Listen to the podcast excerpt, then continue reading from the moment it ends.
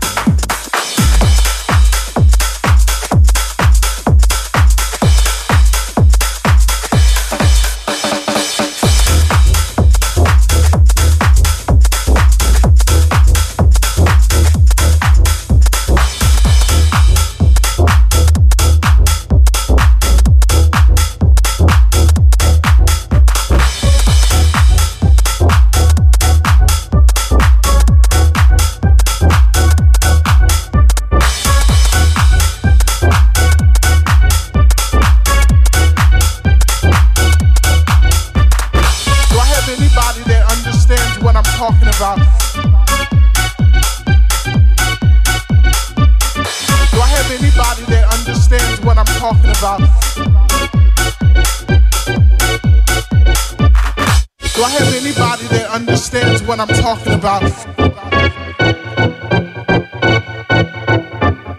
Do I have anybody that understands what I'm talking about? Do I have anybody that understands what I'm talking about? Do I have anybody that understands what I'm talking about?